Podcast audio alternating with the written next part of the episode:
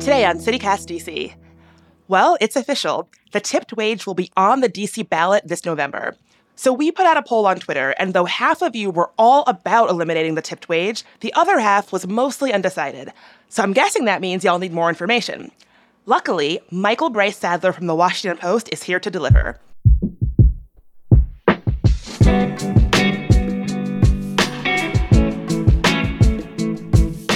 It's Wednesday, September fourteenth, twenty twenty-two. I'm Bridget Todd, and this is CityCast D C.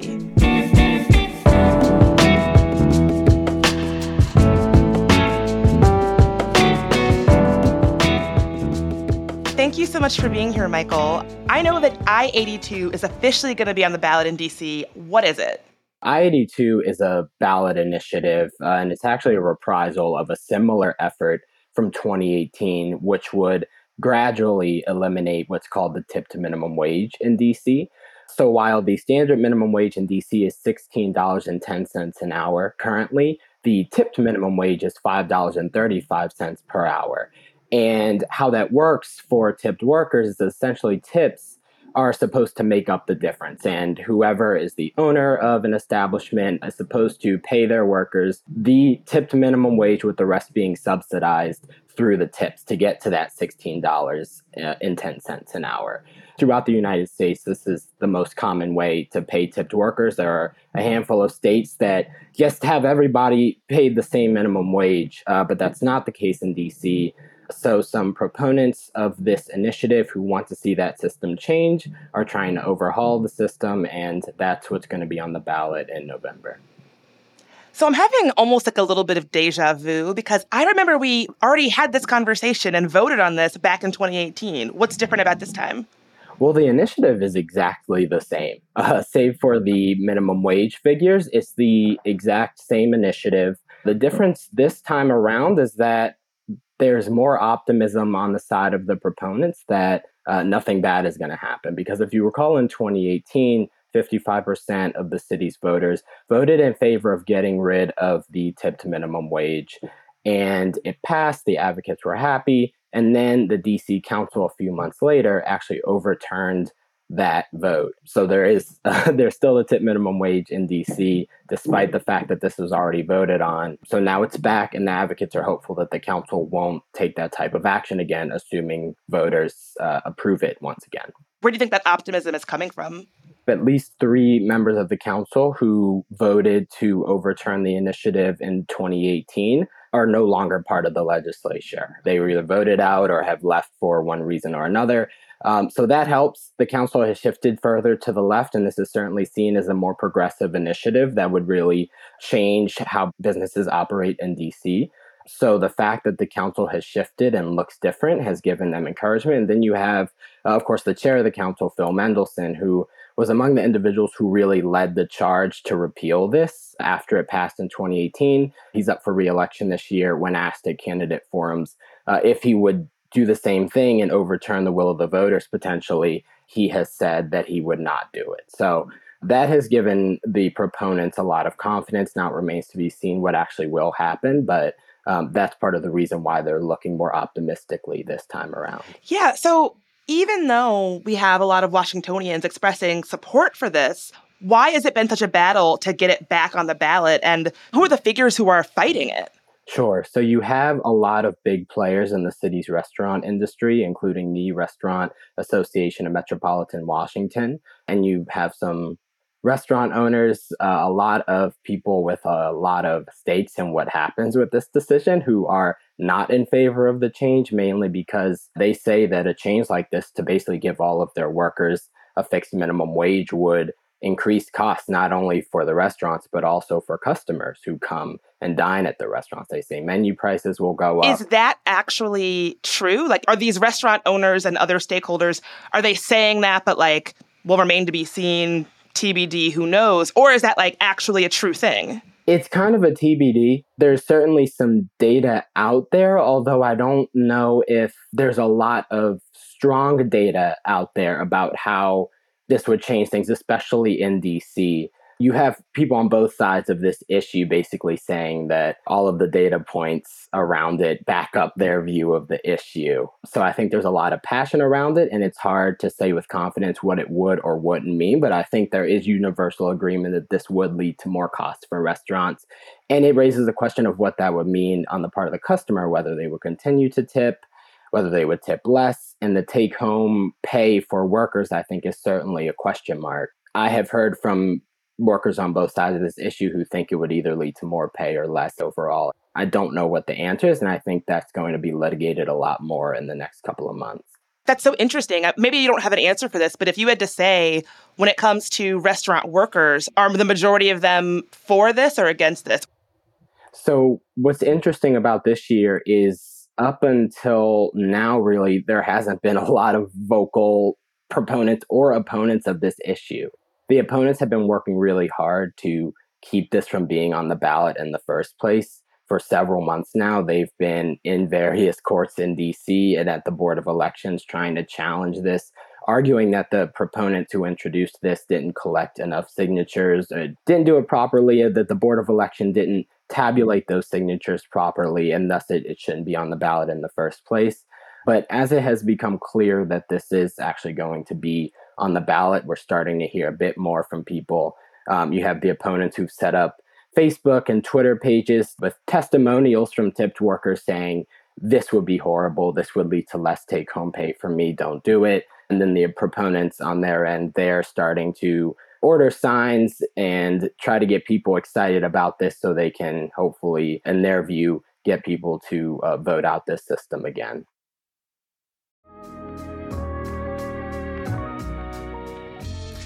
It's time to get dressed up, D C! So Others Might Eat is having its Young Professionals Network Spring Soiree that's to help raise funds for homelessness in D C.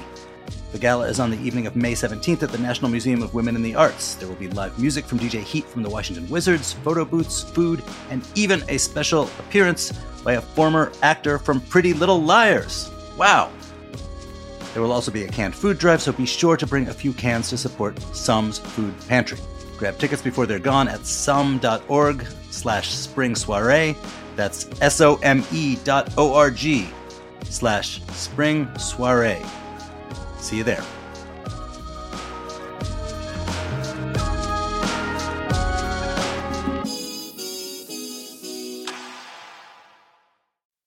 So right now, you know, without I eighty-two, servers are, I guess, theoretically supposed to be getting a guaranteed minimum wage, right? If they don't get it from tips, the owners and employers are legally required to make up that difference. Whether they actually do or not, I guess that's a, a, an open question. But I guess if employees are right now supposed to be legally guaranteed to get equal payment, why would people be pushing so hard for this? And what difference would I eighty-two make to the employees' lives? Sure, yeah. So you kind of alluded to this issue of wage theft, and that's one of the main factors and motivations for people who want to see a change here. Um, because as you know, the tips are supposed to go to the workers, definitely to fulfill the minimum wage requirement, but even beyond that. But the system for calculating that and tabulating that on the restaurant side is a little bit opaque and I think confusing. And the suggestion from the proponents is that it leaves room for perhaps some nefarious activity when it comes to actually giving workers the tips that they had earned. So I think in some cases you have workers who say they're not getting the full minimum wage or, or have alleged that whoever they're working for has maybe kept some of the tips or not allocated them in the way they're legally required to do. So that's a very real issue, and that's something that they're concerned about. And their stance is that if there is a standard minimum wage and they're getting paid that fixed amount, then they wouldn't have to worry about all of the math that goes behind calculating the subsidy with the tips.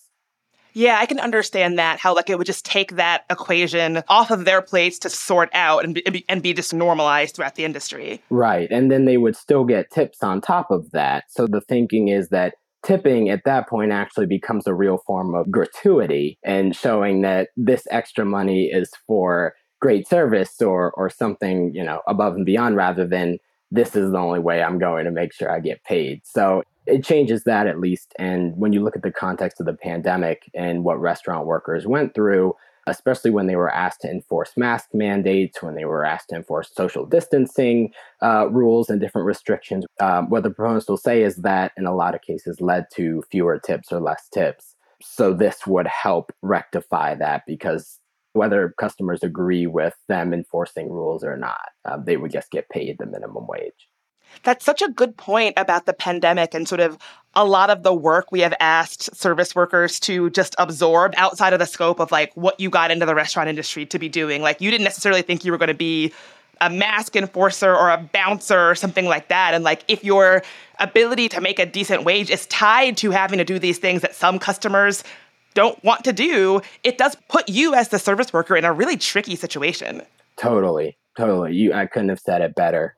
You have to not only enforce these rules because that's the city law, but then you have to worry about, well, how is this going to affect my tips? And what the what the uh, advocates and people who are in favor of this will say is a lot of times that led to less tips overall. Yeah, I, I could totally understand that. And I also just think like, even if you have horrible service, there's an understanding that if I don't tip, this person's probably not going to make any kind of money. And so we've just sort of removed tipping from actually being a gratuity to reward good service. It's just like, n- nobody's not going to tip. Right. I mean, one of the concerns from the Restaurant Association and others who oppose this is that with tipping, what they say is, at least with tips, these workers oftentimes took home much more than the minimum wage.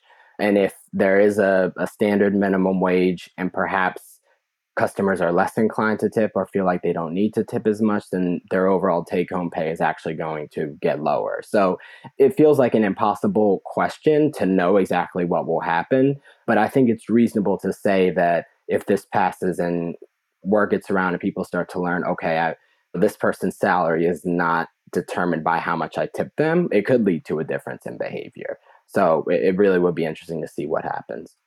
Yeah, I did read that the mean hourly salary right now for servers is twenty-three dollars and the minimum wage is sixteen dollars and ten cents. So currently in D C, according to these stats, servers are making more than the minimum wage, but that's the mean, right? So obviously that's not the case for everybody. Exactly. I was going to say the same. If you're looking at the mean, then certainly there are people on the lower end of that spectrum who perhaps aren't meeting that mark. So yeah, it, it really is a fascinating conversation, and one that I think in the coming weeks, especially as ballots start getting into people's mailboxes and we get closer to November, you are going to start to see a little bit more of what we saw in twenty eighteen, which was signs on windows in restaurants, a lot of like excitement and boisterous uh, noise from the restaurant industry and workers about this, because it really would be a dramatic change. Yeah, I was just going to ask, I know in twenty eighteen, you saw buttons and posters and flyers and stickers when you went out to eat. And I haven't really seen a lot of that this time around. And I guess I'm wondering, do you think we're going to be set up to have that same kind of public fight again? I do wonder just how much it's going to grow. I think the noise and excitement absolutely will grow. Like, both sides of the issue have said that's going to happen, and they're figuring out right now, how are they going to educate voters about this? What are their awareness strategies going to look like? We've seen ads online pop up. You might see some no to I eighty-two groups posting ads on Facebook and elsewhere as we get closer. So it's really difficult for me to say whether we'll meet what we saw in twenty eighteen. I think that a few things are different this time around. One, the restaurant industry, especially those against this measure, will say, we are so focused on just trying to stay open on any given night to make sure that we can be open tomorrow, and that everything, especially because they've been so battered by the pandemic, as the city's entire restaurant industry has, like, we don't have the energy or the bandwidth or the resources to really fight against this. So that's the difference. And then I think another element of that is this court battle that has taken place. It's just like exhausted resources on both ends, financial resources, legal fees, court fees, things like that.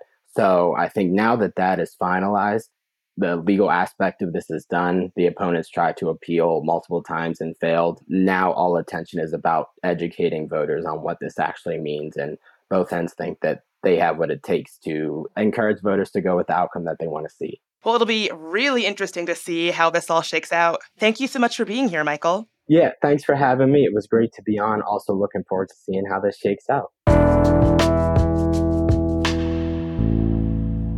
And before you go, some quick news. Four Philadelphia Eagles fans are coming after the Washington Commanders. in court, that is, they're suing the team because of an accident at FedEx Field last season. The fans had been reaching over a railing to high-five the Eagles quarterback when the railing collapsed and they tumbled. They say they suffered a bunch of injuries, including long-term physical and emotional effects. The four defendants are also suing the company that manages FedEx Field and the companies that secure, repair, and inspect the stadium. In more positive sports news, Metro's latest SmartTrip cards celebrate the reigning National Women's Soccer League champions, the Washington Spirit. These are limited edition, so you might want to upgrade that card soon. They're not available online, only at a few stations, Navy Yard, Waterfront, and Gallery Place. And keeping this positivity train rolling, Metro's first few days with severe blue and yellow line cuts actually seem to be going pretty smoothly. It's pretty rare that we get to say good things about Metro, so we gotta make sure that we document this win for sure.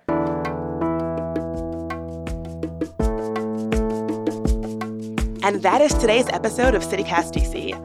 While you're out for dinner tonight, be sure to tip your server and tip off your friends about our show. They can follow us on any podcast apps or Spotify. And subscribe to our newsletter at d c dot citycast dot f m. We'll be back tomorrow with even more news from around the city. Bye for now.